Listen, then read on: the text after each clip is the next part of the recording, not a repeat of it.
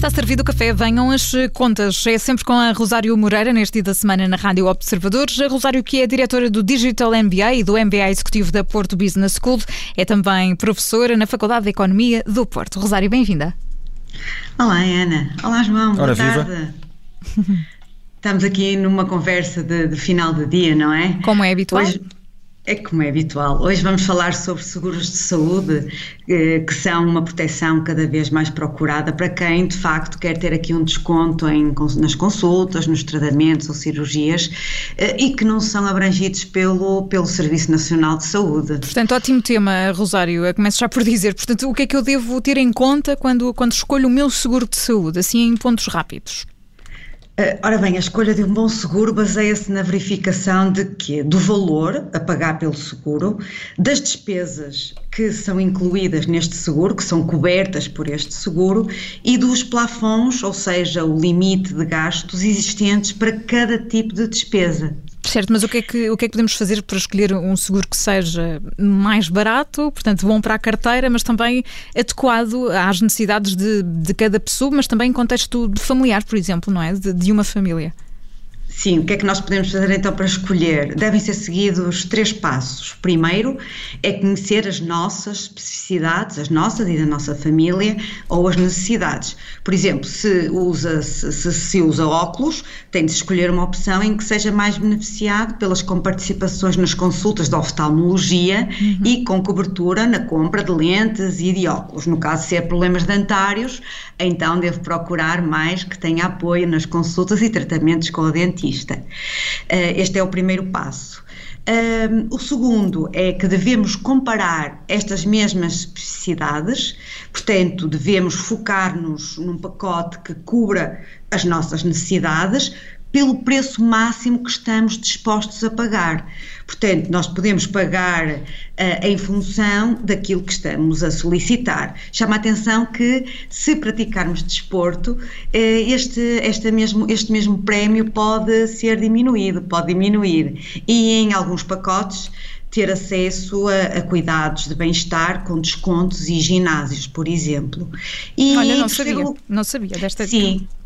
Sim, sim. Se estiveres inscrita num ginásio, praticares uh, desporto, então tens uma redução na, no, no prémio de seguro a pagar. E que mais? E em, terceiro lugar, nós devemos decidir um modo de pagamento, portanto, nós podemos fazê-lo através de três sistemas, de uma rede convencionada, portanto, a seguradora, a seguradora tem uma rede de cuidados médicos e, e que pode ser utilizada pelo cliente, através do reembolso, nós pagamos à cabeça as despesas que são feitas nos hospitais, clínicas, laboratórios, etc.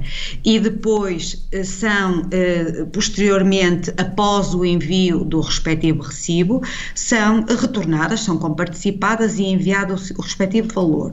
E em terceiro lugar, também podemos, através de um sistema misto, ora ir à rede convencionada, ora eh, obter o reembolso posteriormente a pagar a totalidade. E o que é que devemos ter mais em atenção, Rosário? Eu sei que isto é um, hoje é um tema interminável, não é? Ficávamos é, aqui a tarde é, inteira. São muitos aspectos, porque é, muito, é um, é, um, assunto que eu acho que é extremamente relevante, mas pronto, vou, vou, vou tentar. Vamos ter mais programas também, podemos voltar a este tema mais à frente.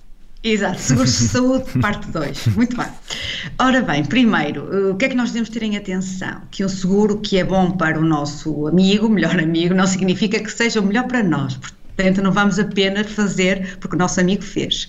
Depois que o seguro de saúde funciona um pouco como o seguro automóvel, na medida em que apenas as coberturas que estão cobertas na pólice é que são abrangidas. Por exemplo, uma grávida só beneficiará da cobertura de parto caso possua na sua apólice eh, esta menção.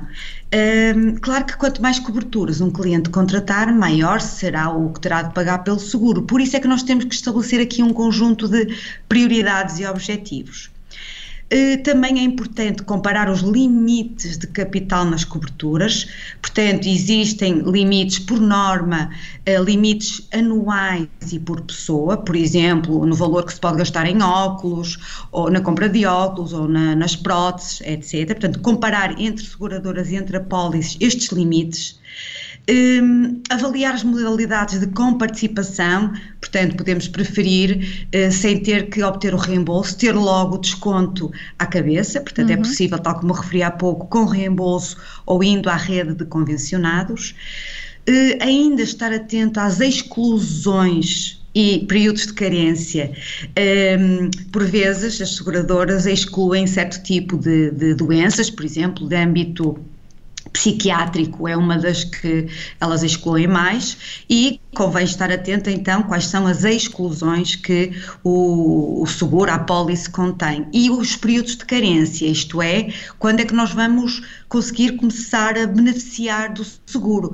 Há, há seguradoras que começamos a pagar e só após um ano é que nós conseguimos começar a usufruir deste, tanto do seguro. Uh, finalmente, finalmente, quase, existem tratamentos e doenças que estão uh, uh, de facto fora desta, desta lista, já tinha referido, e ainda ser rigorosos no questionário médico. Isto porquê?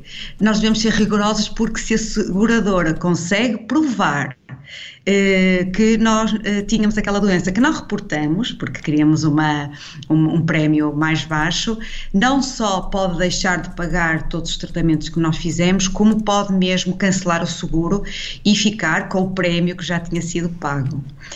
Um, atenção, finalmente, à duração do contrato e à idade limite. A partir de uma certa idade, há algumas seguradoras que não cobrem o, o gastos com saúde. Oh, Rosário, eu vou ser, vou ser mazinha, pode ser. Vou-te fazer aqui uma pergunta muito complicada. Uh, como é que nós temos a certeza que estamos a contratar o seguro certo?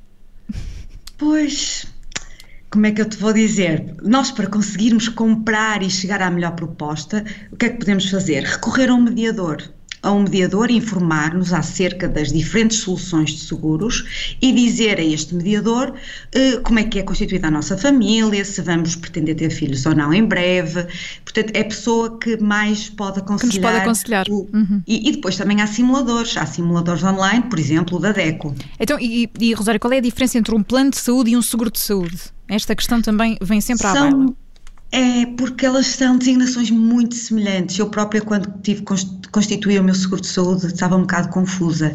Uh, de qualquer maneira, se o objetivo de um seguro de saúde é dar acesso a cuidados médicos no setor privado, mas pagando menos do que se estivéssemos a recorrer a estes serviços diretamente, um plano de saúde é como um cartão de descontos.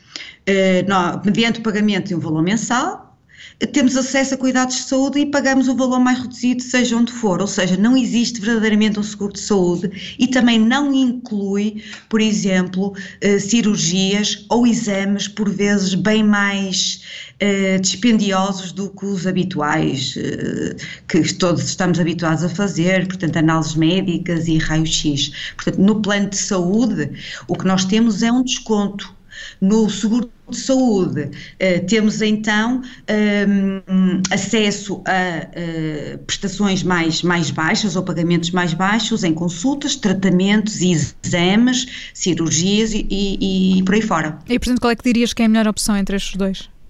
Pois vai depender das necessidades de cuidados. Se pretendemos acautelar uma possível cirurgia, eh, então devemos ou fazer exames que podem ser bastante dispendiosos, eh, então é melhor o seguro de saúde. Eh, o plano de saúde é indicado para quem quer aceder ao privado apenas para consultas, tratamentos e os exames mais habituais.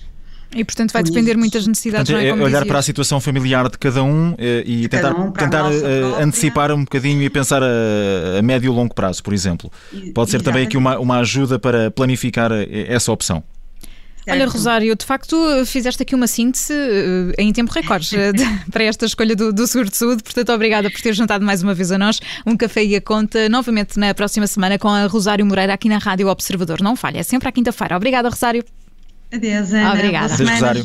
Adeus. Adeus.